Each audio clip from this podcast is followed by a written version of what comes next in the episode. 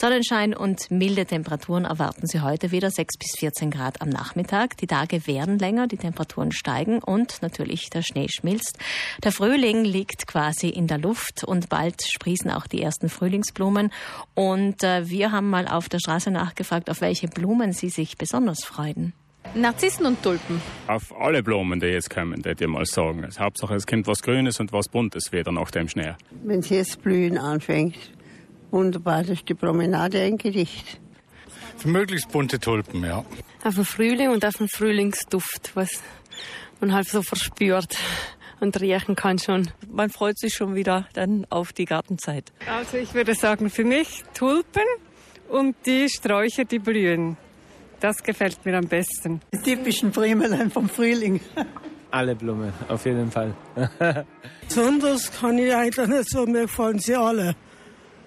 Im Frühling, was kommt, ist alles schön. Das stimmt, es ist alles schön und alle freuen wir uns auf den Frühling. Aber die Hobbygärtner unter uns, die zwickt und zwackt es natürlich besonders in den Fingern bei diesem schönen Wetter. Man bekommt ja auch bereits die ersten Frühjahrsblüher und die Gärtner arbeiten ja schon länger daran, dass Blumen und Pflanzen bereitstehen. Der Obmann der Südtiroler Gärtner, Falter Raffiner, ist bei uns. Guten Morgen, Herr Raffiner. Guten Morgen. Die Frühlingsblumen sind bereits in den Startlöchern. Die kann man schon kaufen, wenn man möchte. Diese Arbeit ist also schon getan. Woran arbeiten Sie denn derzeit? Ja, derzeit arbeiten wir schon bei den Sommerblüher, bei Petunien, bei Geranien. Die brennende Lieb und bei so weiter. Lieb, ja genau, das setzen wir schon alleweil und ziehen sie heran, um dass wir eben dann im Ende April, Anfang Mai Pflanzen zu verkaufen haben. In Südtirol gibt es ja viele Betriebe, die Jungpflanzen züchten. Allerdings werden die Mutterpflanzen dann in warmen Ländern, zum Beispiel in Kenia, gehalten, des Klimawegens und dann mit dem Flugzeug wöchentlich geliefert. Wie hat man das eigentlich früher gemacht?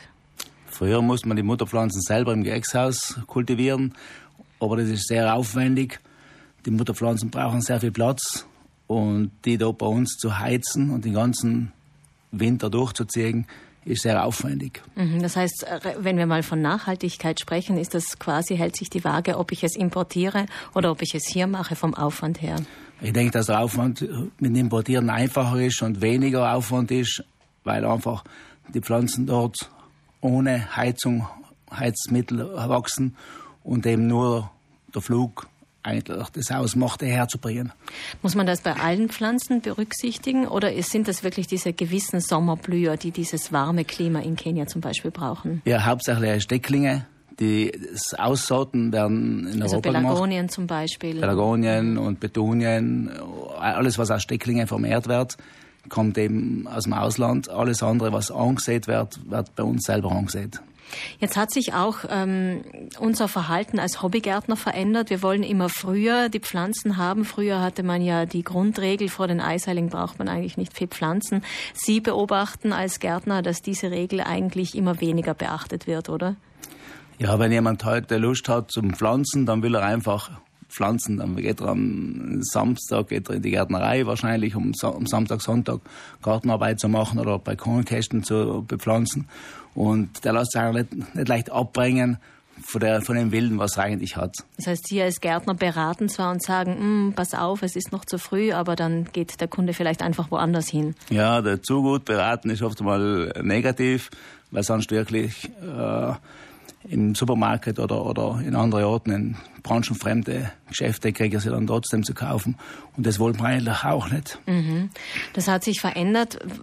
Wo, woraus kann man das, also warum hat sich das so entwickelt? Sind wir eine Gesellschaft geworden, die nicht mehr warten kann? Ja, gleich wie man das ganze Jahr Erdbeeren kriegt und Kirschen zu Weihnachten isst, so möchte man auch Blumen, sobald die Sonne rauskommt, möchte man auch, auch eben Blumen pflanzen und, und, und auf dem Balkon pflanzen, den Garten pflanzen. Also ich muss jetzt mal als Hobbygärtnerin in Vertretung aller anderen Hobbygärtner, die vielleicht gerade zuhören, sagen, ja klar, das stimmt, wir freuen uns alle auf diese, gerade jetzt im Frühling, auf diese ersten Blüher. Aber es hat auch mit dem Faktor Geld zu tun, denn natürlich, ähm, die Eisheiligen sind so die Richtlinie und alles, was vorher gesetzt wird, kann natürlich auch kaputt werden durch den Frost, der noch kommen kann. Aber Geld scheint weniger eine Rolle zu spielen heutzutage. Ja, äh, die Gesellschaft hat sich logisch geändert und wenn man was will, dann will man es auch ausgeben. Man nimmt auch in Kauf, dass eine Pflanze mal kaputt geht durch den Frost, obwohl es ganz selten passiert, weil man hat dann Möglichkeiten, die zuzudecken. Man hat dann Möglichkeiten, die Balkonkisten an die Hausmauer äh, hinzubringen. Mhm. Und das ist eigentlich dann irgendeine Möglichkeiten gibt es dann allen wieder. Der findige Hobbygärtner weiß sich zu helfen. Genau. Herr Raffiner, wie jedes Jahr werden Sie auch heuer als Gärtnervereinigung eine Pflanze des Jahres präsentieren. Allzu viel, glaube ich, dürfen wir nicht verraten, weil die Pflanze wird immer im April groß präsentiert in den Gärten von Schloss Trautmannsdorf. Aber worauf dürfen wir uns freuen? Vielleicht einen kleinen Vorgeschmack können Sie uns geben. Ja, das ist eine wunderschöne Pflanze, eine Hängepflanze für Balkon geeignet mit verschiedenen Farben gibt es da, aber recht viel mehr will ich nicht äh, verraten, weil das ist noch ein Geheimnis.